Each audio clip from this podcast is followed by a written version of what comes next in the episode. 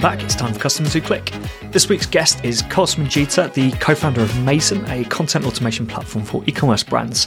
We had a really fascinating chat about how you can use automation to create highly converting customer experiences, either provide, by providing a dynamic, personalized experience on the website or using automation linked to stock levels to update your shipping feeds and alert customers that you actually expect to run out of stock soon. Possibilities endless, but with this power comes great responsibility. And as with all things marketing, it's important to take an ethical approach to things. I see too many brands kind of fudge the numbers a bit to drive fear of missing out, uh, but it's a really dangerous route to take. Anyway, let's get Cos on here now to talk us through how all this works. Hi, Cos. Thanks for joining me. Would you mind just introducing yourself a bit? Uh, tell us a bit about yourself, um, your background, and how you've got to where you are today. Thank you for having me here. And it's super good to see you and talk to you about all the stuff that we both enjoy, specifically e-commerce and conversion. So here we are. And um, I'm Cos, Cosmin Jita. I'm the founder, C E O of Mason. At Mason, we are obsessed about helping brands grow. Both me and my co-founder and a bunch of our founding team, we are ex-e-commerce tech folks. We've been in e-commerce tech in some way or the other. You know, we've built like the supply chain side of stuff. We've done personalization engine, search, and, uh, you know, we realized at some point in time in twenty nineteen that we want to like kind of condense all that expertise, and everybody is, you know, coming online. It's becoming so much easier to kind of set up your store, but competitions like shooting off the roof. And uh, we felt there is a gap in how teams are able to grow.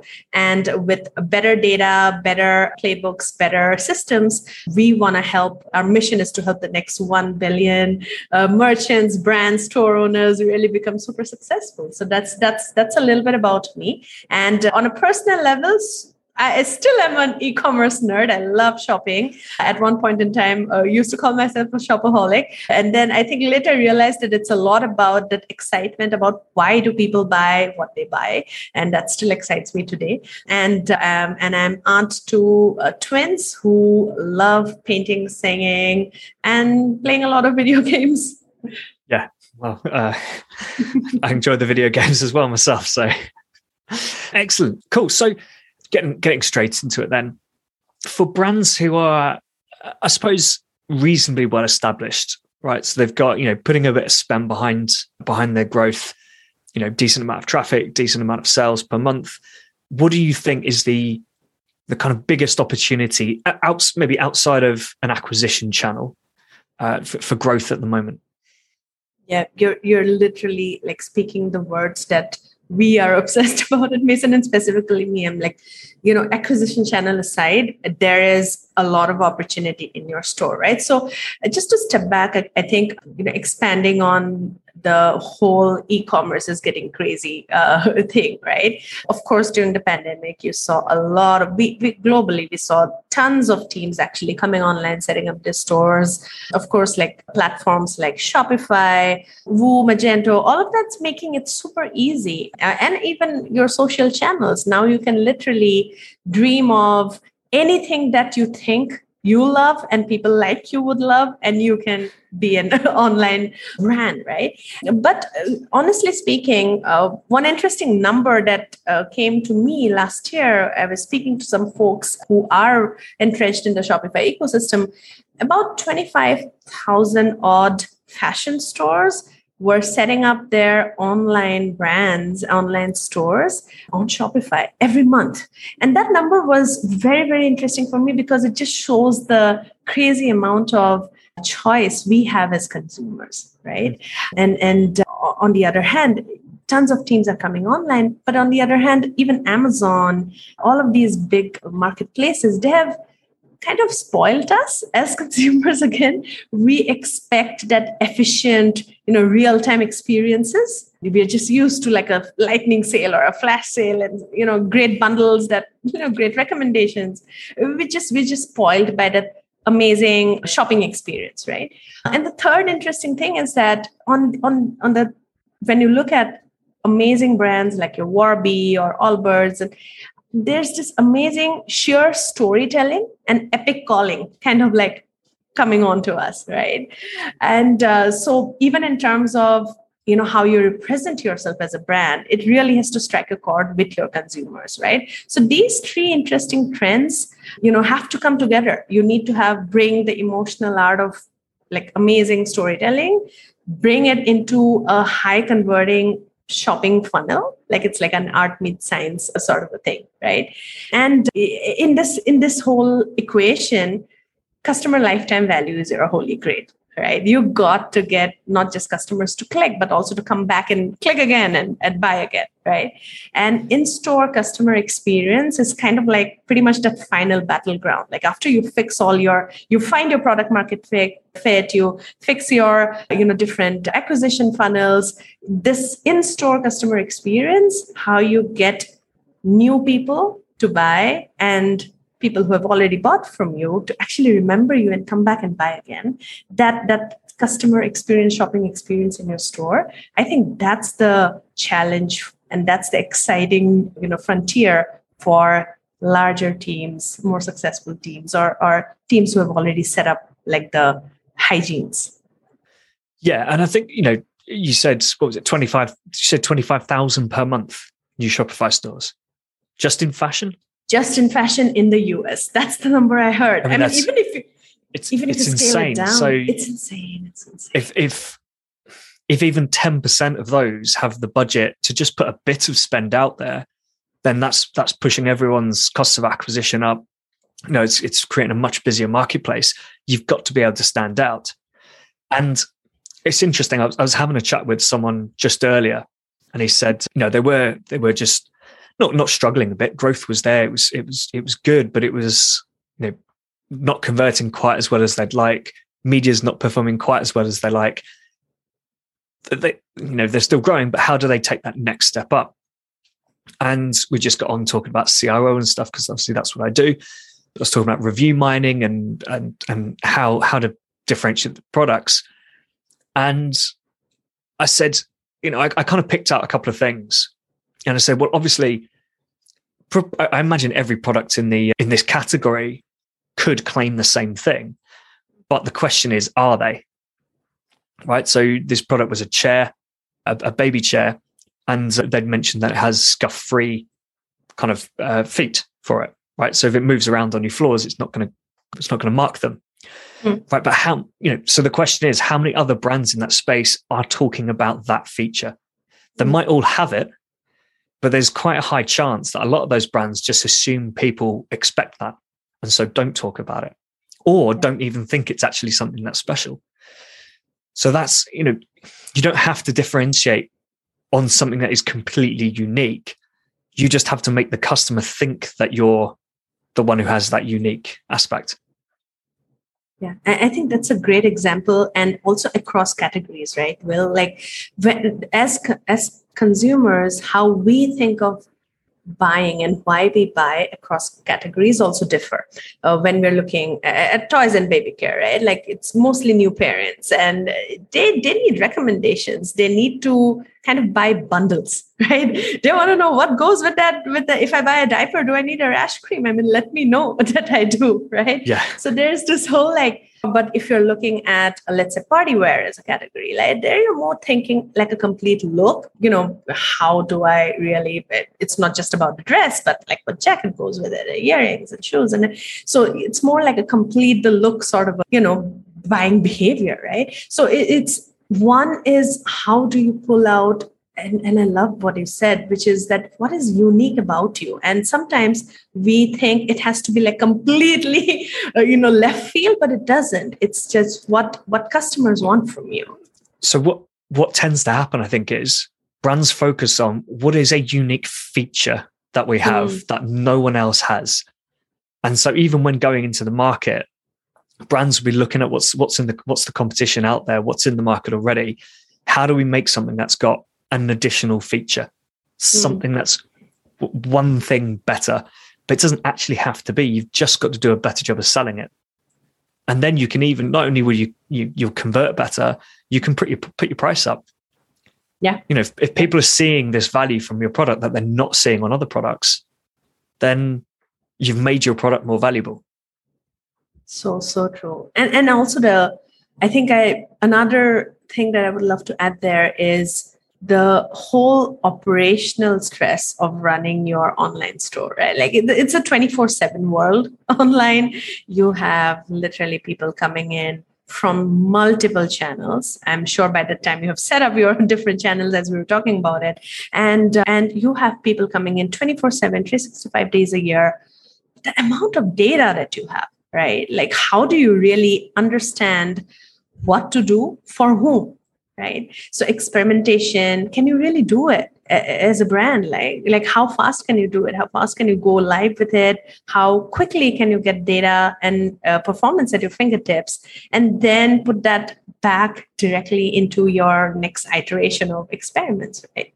Yeah, exactly. You know, even in, in, in the C R O world, you know, when you're running an A B test, you've still got to consider different audiences, right? So, you know, if you run a, a kind of a blanket A B test on a product page, you've got to be aware that it's not going to convert for everyone, right? Yeah. So you might, you might see, you know, I, I've run tests where we've seen an overall performance increase of maybe three or four percent, which is which is fine, it's good.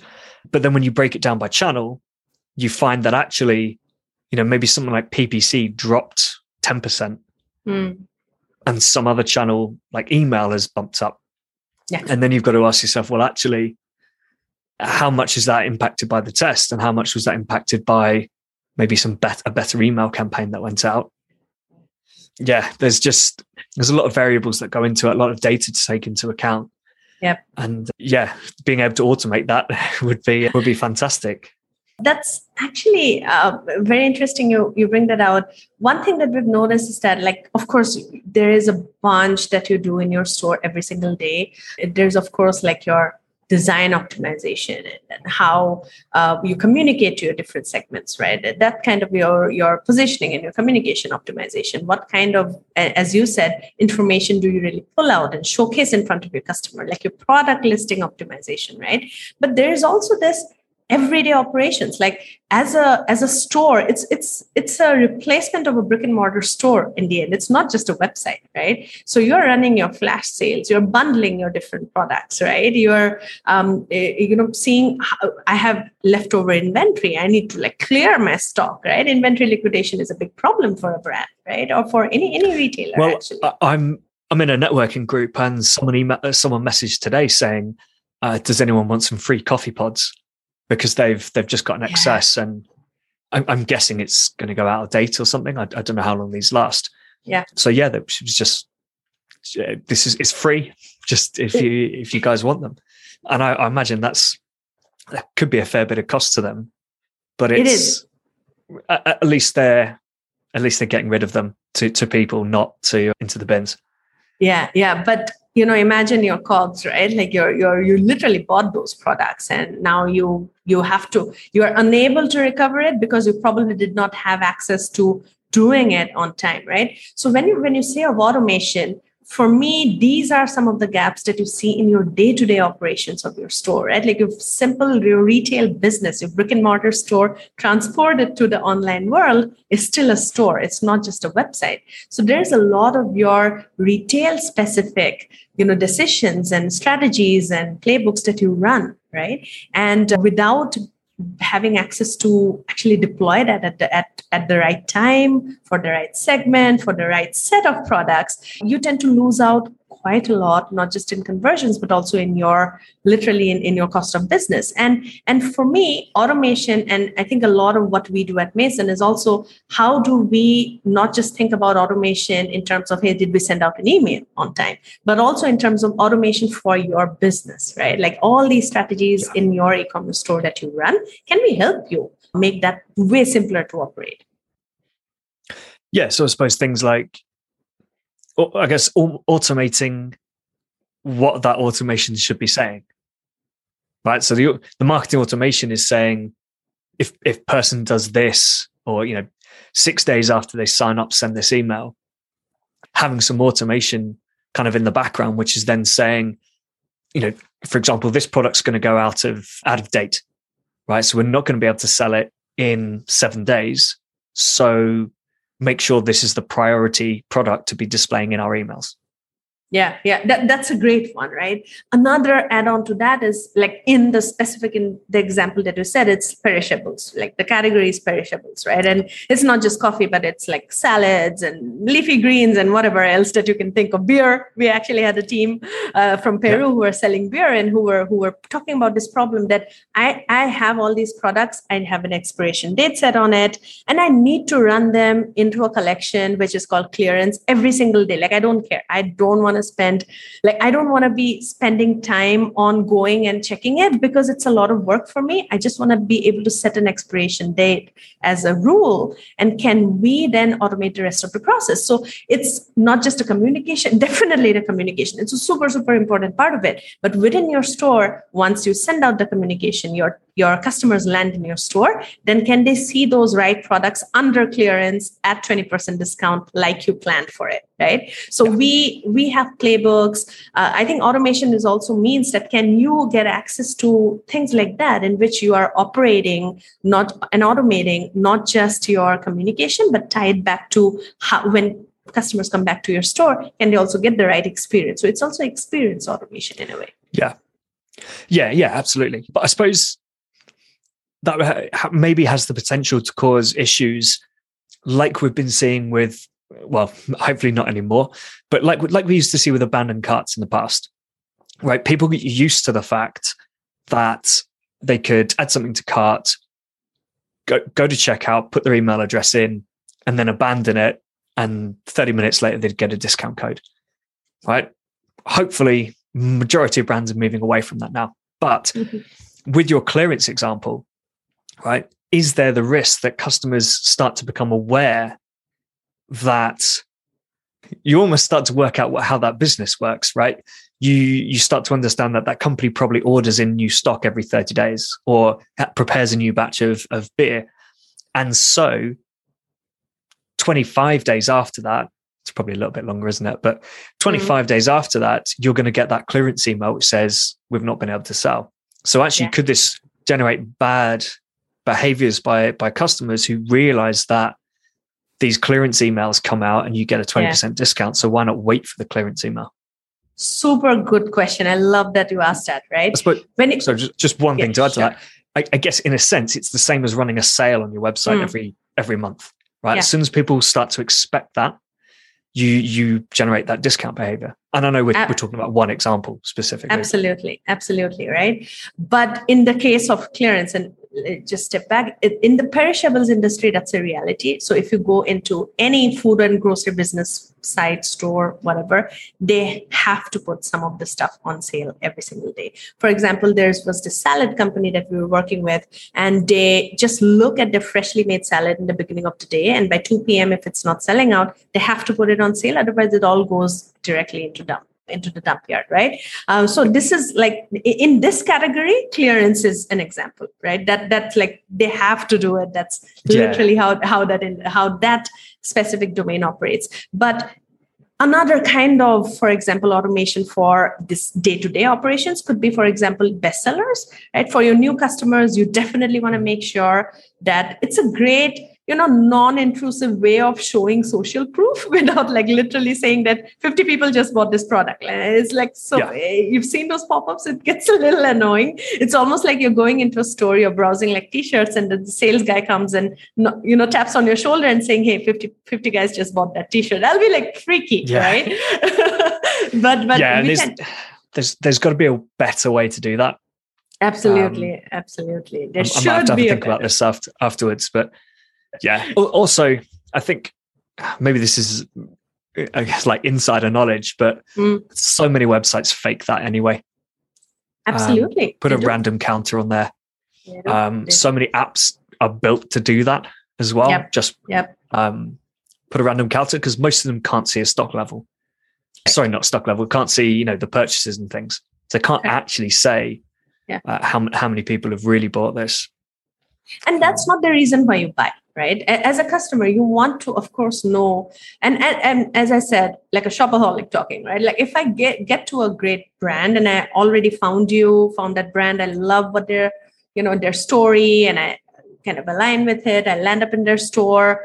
Uh, it, it's I, I find you exciting, and so I'm here, right? I definitely want social proof to know that you're credible, and then, you know, I'm I'm all good, and other people around the world do buy from you. But just because five people bought it in the last five minutes doesn't mean like I'm going to just run around and buy it, right? So, so for example, in this case, like bestsellers, a few teams who have larger S K Us, they tend to love Uh, showcasing bestsellers, right? And in, in case of like teams who are growing in their business, we have heard this headphones company actually tell us that, hey, like our S K Us run in and out, like colors, you know, this color is not available versus this other colors are available and stuff like that. And it's, it gets super hard for us to like keep track of what are the last top five trending products, right? Mm-hmm. So is there an automation that we can set for it? So my bestseller is, is always fresh. And if a customer comes up, like, you know, still hasn't bought, but come, comes back the next time, they'll actually see a fresh bestseller sec- section and collection, yeah. right? Yeah. Yeah, like yeah. So t- it's today's bestseller. Exactly. Sort of yeah. Exactly, right? And so you... Uh, otherwise, yeah, you if you see the same bestseller on that website every day, yeah. it's going to lose that impact, isn't it? Because... For sure. You're you're just seeing the same product, and if you're not interested in that product, then you're not interested in the bestseller. Absolutely, and and brands also don't want to lie about it, right? So you want like systems which will keep looking at your data and keep refreshing it. Like, this is today's bestseller. I wonder if. Sorry, I've mm-hmm. just kind of been brainstorming this in, in the background. What if you did a message like on the lines of maybe today's bestseller? Mm. Um, expected to sell out within six hours. I think that's a so very, very, yeah, it's a good message. Yeah. Not saying that fifty people have bought this today. Exactly. Um, just giving this, this, you know, a bit of urgency, this kind of countdown timer, but in a bit of a, I guess, a softer way, or maybe it's a harder way. I don't know. This, yeah, like, you know, this, this product might sell out today, or Or, or tomorrow. You know, you could set the rule up to be maybe within twenty-four hours. And then, yeah. You can, you can, you can. Don't go into that, that detail. Actually, but. that's, a, it's such a great idea. I'm actually like picking that up and I'll I'll go back to my yeah. team and to my product team and like, is this something that we can do very quickly, right? I want to I want to go test that. Yeah. For sure. Right? And also another interesting thing here is that, hey, like a lot of times it's about, can you access that data? Like, you know, like it, it is, yeah. it is difficult, right? For a, for an average team to like, you don't, you don't necessarily have, you're not a Walmart or a Amazon. So you, you don't necessarily have like tons of data scientists at your beck and call, right? So ease of access to the data becomes very important. And so ability to automate also depends on, can you quickly get data to set rules to automate, right? Can you repackage yeah. that automation into, can you repackage through automation experiences? So experience automation becomes important too. And the third thing over here is that is experience of automation is in a way like design and all that, all that soft things, but can you, can you automate at least parts of it, right? And then the third thing that comes is that once all of this is out there, can I constantly get quick little data on orders and revenue, like metrics that matter to me. Don't show me impressions. Like, what do I really do with it, right? But can I actually see attribution's hard, but still, can I see at least what's the impact on that part of the funnel because of mm-hmm. what I just did right now, right? Yeah, so a lot of what I look at with with C R O, it's so obviously the, the primary metrics we're always looking at are, tend to be conversion rate and average order value. But then in the background, we're also looking at returns, right? If we... If we run a really good test and it improves conversion rates, might improve average order value, but then we see the return rate trouble, it, mm. that, you know, sometimes it becomes a business decision. Sometimes it's not. Sometimes you say, well, we're, we're getting more returns than, than we can afford, right? You know, the, the cost of returns is outweighing the, the extra yeah. conversion rate. Sometimes you might be in a situation where you're still making more money and still mm. selling more products, but you have still increased that cost of return quite a bit. And obviously yeah. all those customers, if they're returning products, depending on your category, they might not mm. come back. So then you might have to say, well, we don't want to do that because we would rather not have people returning, even if we're getting uh, more than enough customers to to cover that. Yeah, um, yeah, yeah, yeah. So yeah, you'd, you'd want internal automation around that. I guess e- even at a basic level, just some alerts. saying, you know, your your return rate has spiked. Yeah, um, and, and you know, then we, what do you do about it, right? Like, is there something you can yeah. do about it? I, th- I think automation sometimes, and uh, that that has that was my pet peeve with how automation people look at automation is that earlier, and I see th- this changing now, but a lot of, in, in the earlier world, I think maybe even two years back, a lot of things were about notifications and information, but it was not actionable. Right. And I love that how, you know, with Zapier plays or, you know, whatever that you look out there, we are, we're thinking, I think, as an industry, a lot more actionability.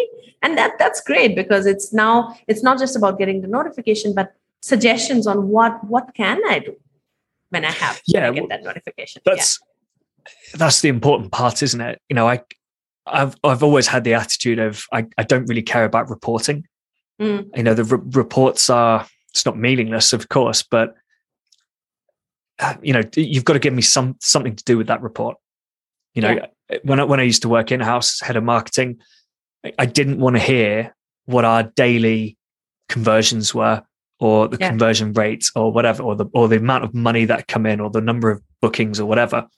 It was always, you know, give me that, but then tell me either why that's happened, what we should do next. You know, obviously, most of the time we're looking for spikes and things, right? Big changes, yeah. or maybe reporting on campaigning. But it's always, what is the next step?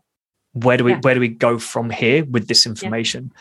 Because if you're just reporting, then we're not we're not moving in a direction because of that report. Yeah, yeah, yeah. We took it very seriously. Like, I think I kind of, as I said, had this pet peeve, and and we work really hard to constantly look at what can people do once you have some of this information. And so automation also tying into kind of like one-click playbooks in a way, you know, when this happens, what can you do, right? And and sort of like bottling that, at least the best practices. There are many things you can do, and you can A B test the hell out of a lot more great ideas. Like we just came up with a, you just, you, I would say just came up with a super great idea, not me.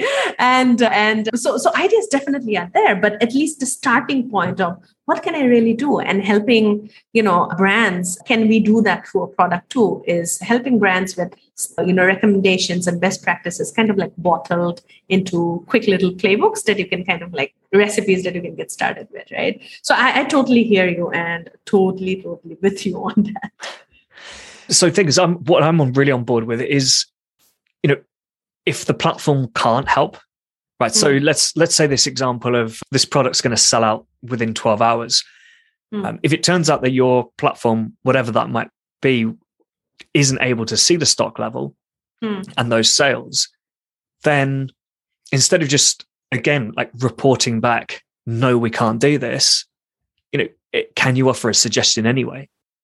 Right. That's where, that's where real value comes from service providers as well, right? People like us. It's, yeah. it's, it's, you know, if, if someone asks me a question that's not really related to C R O or, or what I do, I don't just say, no, I can't help you with that. My response is always, no, but I know someone who can help you. Exactly. Or or let me reach out to my network and see if I can see if I can get someone for you. Yeah. So that's that's sort of thing, you know, where this data and this and these these alerts and things are important. It's, you know, what can you do with this with this information? Yeah. If there's nothing we can do, we can action right now, what are the next steps to either allow you to do something as a brand or to yeah. allow us to then help you later? You yeah. know, so that might be, we need a, a deeper integration with Shopify, for example, to allow us to see that data. You know, those, again, right, it's it's not just reporting. It's what are, what are the next steps we can take? And that's um, something I've been talking about a lot as well. Uh, so dead-end experiences on, on brands' websites. Yeah. Right. So, you know, if you land on a product page and it's out of stock, right, the next step should be, do you want to hear about, you know, do you want us to notify you, you when that product's in stock? If I say yes, take the email address, then give me a next step. Don't just say, cool, we'll, we'll alert you when it's back in stock. Give me a next step to take. And for some brands, that that next step could be, you know, we don't have this model of what you're looking for, you know, this coffee machine or something, but we do have this one, which does almost the same thing. Uh, it costs this. Do you want to buy this instead? And that person might still choose choose to make a purchase, in which case you've got the purchase and you've got their email address anyway for, for those product updates, uh, yeah. which may might be something you need to deal with. But I suppose, again, if if you can automate properly, you can deal with that. Yeah. So I imagine most brands would say, we've, you know, if they're going to be siloed experiences, right? On, on in one silo, you've got, you signed up to be alerted when this product comes in stock. And in the other silo, you've got, you purchased a different model, right? So for most brands, the experience would be you go down that purchase route and post-purchase experience with the one you bought, but you also get that notification for one you didn't buy. You know, ideally, you'd want to be able to link that up somehow and say, this person probably doesn't need this notification anymore. Yeah, yeah. It's so, I mean, I, I can't thank you enough for bringing out this example. And I'll add a third silo to that, right? And it's like, how did you, where did the customer come from in the first place, right?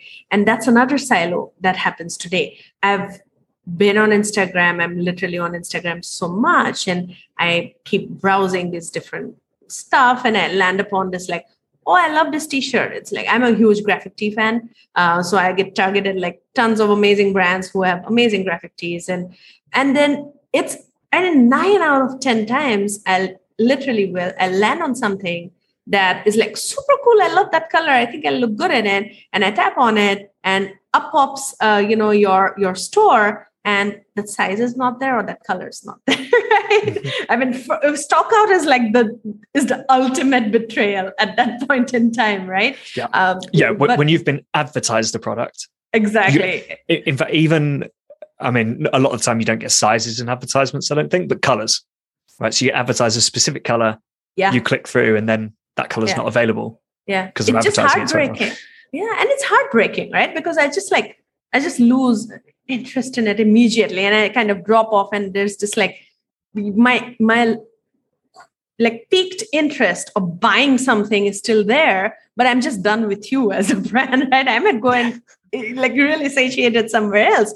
And and so this third silo also can really be plugged into automation. Like you you need your ad refreshes to happen based on what's really there in your store, not just like, you know, tantalize folks with, you know, stuff that you planned out two months in advance and, and never updated. Yeah. Right. Right. So, so adding on to what you said, yes, the third silo is how do you really like, this happens a lot today, but all these different silos can really be tied together through automation. Can you then feed in the whole, you know, this product's going to sell out in six hours? Yeah. Feed that I into mean, the advertisements as well. Yeah. Oh God. Holy grail. What about, I suppose, apart from the whole like reporting and not not really analyzing sort of aspect, what, what are the mistakes brands could make with, with, with automation? We're trying to automate things. Not testing enough, right? And uh, initially, I mean, just as a personal experience, initially, when we launched our product, our app, to help automate a, a bunch of these like stuff like flash sales and clearance and this Instagram example, right? And, uh, or bestsellers. And one of the things that we didn't have early on was like, yeah, you can see the impact, but like, what's the impact for you, right? Because let's say I'm a, I'm a store who, you know, as I said, the way I buy as a customer really depends on the category, the channel that I landed from, like all that really matter, right? And uh, and so the tar- being able to target all these automations to the right segments, like again, making sure that the silos don't exist, right? That was one thing that I've noticed is that It's it's difficult for folks, right? You're running multiple automations. You don't know how they're interacting with each other. You don't know which segment is reacting to it in what way. It, it's hard for you. And uh, uh, unless you have a solid pipeline that can give you that single visibility, I see folks like using seven apps for seven different automations, right? Like, mm-hmm. holy cow, that's like, you you don't have the right data, right? You can't, you don't know what's impacting what. Right? Because again, these are all different silos. So people make that mistake of like kind of using, hey, back in stock, okay, I'll use this app to automate and something else I'll, I'll do for this automation. You, you kind of have to, it's great that you do that, but you need to have this like single visibility and, and, and, and then you can really test out Testing is so important, right? You can really test out and really see if there is, you know, th- there are strategies that you can implement, which are very, very hyper segmented or even segmented to just simple new returning, you know, uh, sort of users, right? So that that's another yeah. big thing. Yeah. I, I think that's an important point to make, right? You don't have to go, you don't have to build this ridiculous, like super complicated set of automations, right? Yeah. You just start, start simple, test something out. If it works, you know, get it in place, move on to the next thing, bring, mm. like bring pieces in one by one, yeah. right? So in, in your example, let's say you've got ten different apps doing one little automation each, instead of scrapping them all and try and build them all in, just, you know, bring one in, test it out, see, see if it creates the same experience or a better experience. You know, I know, in fact, a client I worked with did end up using two different apps for different upsell opportunities hmm. because they worked better like that. It actually, you know, e- even though I think one of the apps was that it could cover both and one of the apps couldn't, but the app that could cover both didn't do the job that the other app did as well. So, you know, they, in this case, they were better off with those two different apps. But yeah, I, you know, ideally you want to be, you know, bringing them in. It's like if you were using, you know, I talk about S M S and email a lot. You know, you might as well have your S M S within Klaviyo as well now. Well, now that they offer it, you know, instead of having it elsewhere, because then you're, if you have it elsewhere, you're managing two communication channels, uh, two two sets of campaigns and things that are, should be going to the same customers. But yeah. you've now got, you know, if you if you need to check in on performance and and you know how they all perform together, you've got to be looking at two completely different dashboards.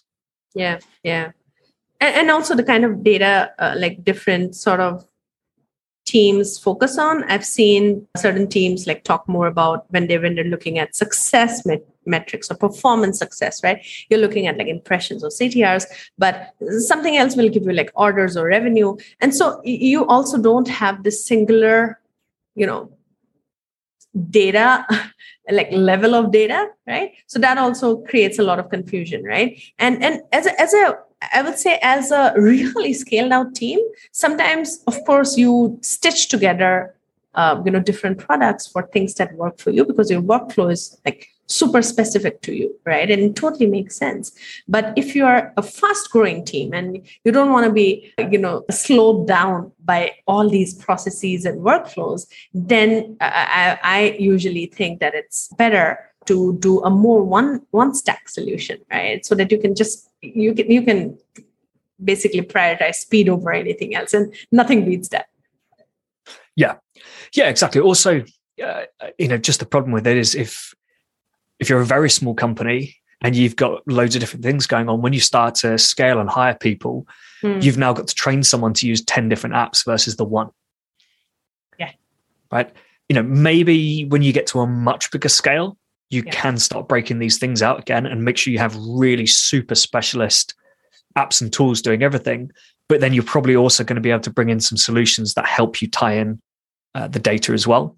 Absolutely. But we're talking, uh, you know, I'm, I'm probably talking people who can afford to spend hundreds of thousands, exactly, um, possibly even a month on yeah. these these enterprise level solutions to to help with all this. So smaller brands that can't do that, yeah, you know, um, and should just for.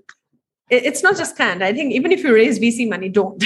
Like you're too you're too early on. You don't want to put up, uh, you know, scale systems that take you like three months or four months or tons of developers to even like morph or react. Like don't don't go don't go yeah. there. Use no code. Use automation. Use stuff like which are nimble and and you can really grow fast. Yeah, and I think don't be, don't be afraid to scale up with platforms as well. Yeah, I, I know yeah. the yeah. conversation's yeah. moving off a little bit, but. Uh, you know, I've looked at C R M platforms and marketing automation platforms that are mm-hmm. way too advanced for, for certain businesses. And then they're, they're still asking the question, but, you know, we will need these features later. Mm. Right. But if you're, if you're talking about features that you might need in nine months, mm. then just, just wait for it. You know, you, you use a tool that, that fits you now.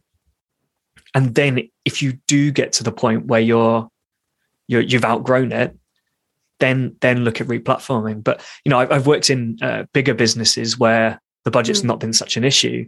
Yeah. And they have probably wasted tens of thousands, if not hundreds of thousands of pounds, because they're paying for features that weren't in the roadmap for the project at, at that point. And so never got implemented. Yeah. And, and it was just a, well, we know we want to use this down the line, but that down the line had no fixed date for it. Yeah. Oh God. Yeah.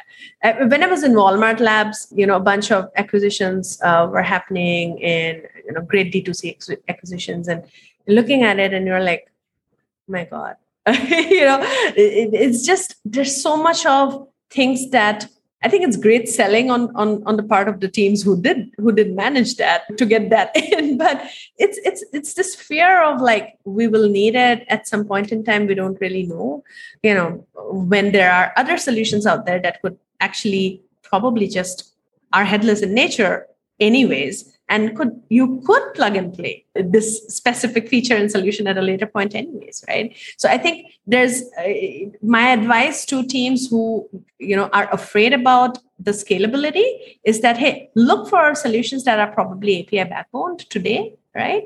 And then you can still continue to use it, but as long as they can integrate with whatever else that you need in future, even if they don't build it, you're fine. Yeah. Yeah, yeah, exactly. Cool. Is there anything else you wanted to add about uh, automation before we just finish up? I think uh, my just I think final sort of a roundup on automation is that uh, in the end, to run like a successful business, you kind of need to bring like this data, design, development, all of that together in some sense, right? And and you you said it really well when you said like things are running in silos, and automation can really help you connect these silos together and make you think really end to end. And and yeah, I think I just want to stop at that on, on this yeah. topic. Yeah, no, I think that's a really good point to end on. Just silos are bad. If you have to be siloed, find solutions that help you um, help you kind of unsilo, yeah. I suppose. Awesome. Just a couple of quick questions before we end. Is mm-hmm. there anyone in the D two C marketing space that you'd want to go for lunch with? Oh, yes. I, I, I'm, I've been following Julie Channing. She was the ex, you know, head of mar- global marketing at Allbirds. She was literally hired by the founding team and was with them for a while.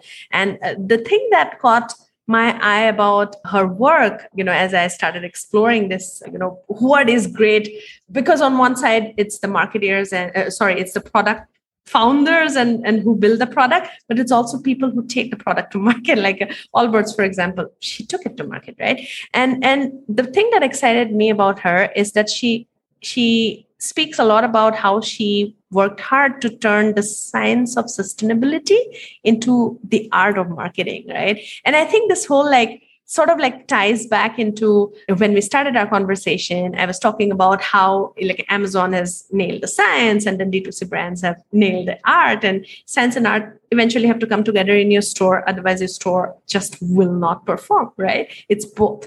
And, and I am really excited by the work that she's doing in that space. In fact, today she's, she's not in Allbirds anymore. She's teaching a course on growth marketing, I think at N Y U with Scott Galloway, who, no, no less, right? So yeah, a great lunch with her would be amazing. Yeah, that sounds good. And just finally, are there a couple of marketing tools that you like to use every day? It's um, probably not so, a couple, given that we've talked about it. It's probably one, isn't it? So, uh, yeah, I mean, of course, like, you know, anything in store marketing, like folks just like Mason, uh, remember us. But that aside, I don't, like, I do a lot of content and branding and marketing. Like that's, uh, and tied to product, like that's my sweet spot. Like this product on one side and this branding again, art and science kind of like coming together. And and for me, hence it's a it's a bunch about, you know, Grammarly, and I like I like the way you can create amazing videos so quickly with that. I of course use a lot of MailChimp, type forms for like great surveys, and and then I like I like how it all ties together with like SEMrush or or a plain old G A or Amplitude for, for data. That that would be my typical go-to stack, considering the most of the kind of work that I do. Yeah, awesome. Yeah, some good tools there. Well, brilliant. This has been this has been fantastic. If anyone wants to reach out and find out more from you, what's the best way of doing that? Twitter is great at Cayman Jita, and I also try to be as active on LinkedIn as I can. And Cosmin Jita or Kosambi, you just you know hit me up. I'm right there. So happy to chat. Amazing. Thank you so much. Thank you for having me. It was a great, great conversation. Bye. A lot of brands focus their automation efforts on driving traffic, right? Whether that's P P C, Facebook ads, email marketing, the vast majority of it's related to putting messages in front of people who are not on your website in the hope of driving them to your website. But as we heard today, there are some incredible opportunities out there to use automation to make your business more efficient. Yes, some of this is linked to ads, such as updating your shopping feed if a product goes out of stock, but there are also some great on-site use cases to allow you to shift product. Of course, that's a great example in there for brands with perishable products, for example, who can automate uh, close to expiry products going into their clearance section every day. Without a doubt, this is going to have a, an impact on their bottom line, as they're able to sell products that otherwise would have been, just been thrown away. If you'd like to hear more from Course uh, about Mason and automation, you can reach out to her on LinkedIn or head over to get mason dot io. Uh, any other podcast questions, feedback or guest requests, please send them over to will at customers who click dot com or D M me on LinkedIn. Next up, I've got John McDonald with me, and we're going to be discussing some of the misconceptions around C R O. But until then, keep those customers clicking.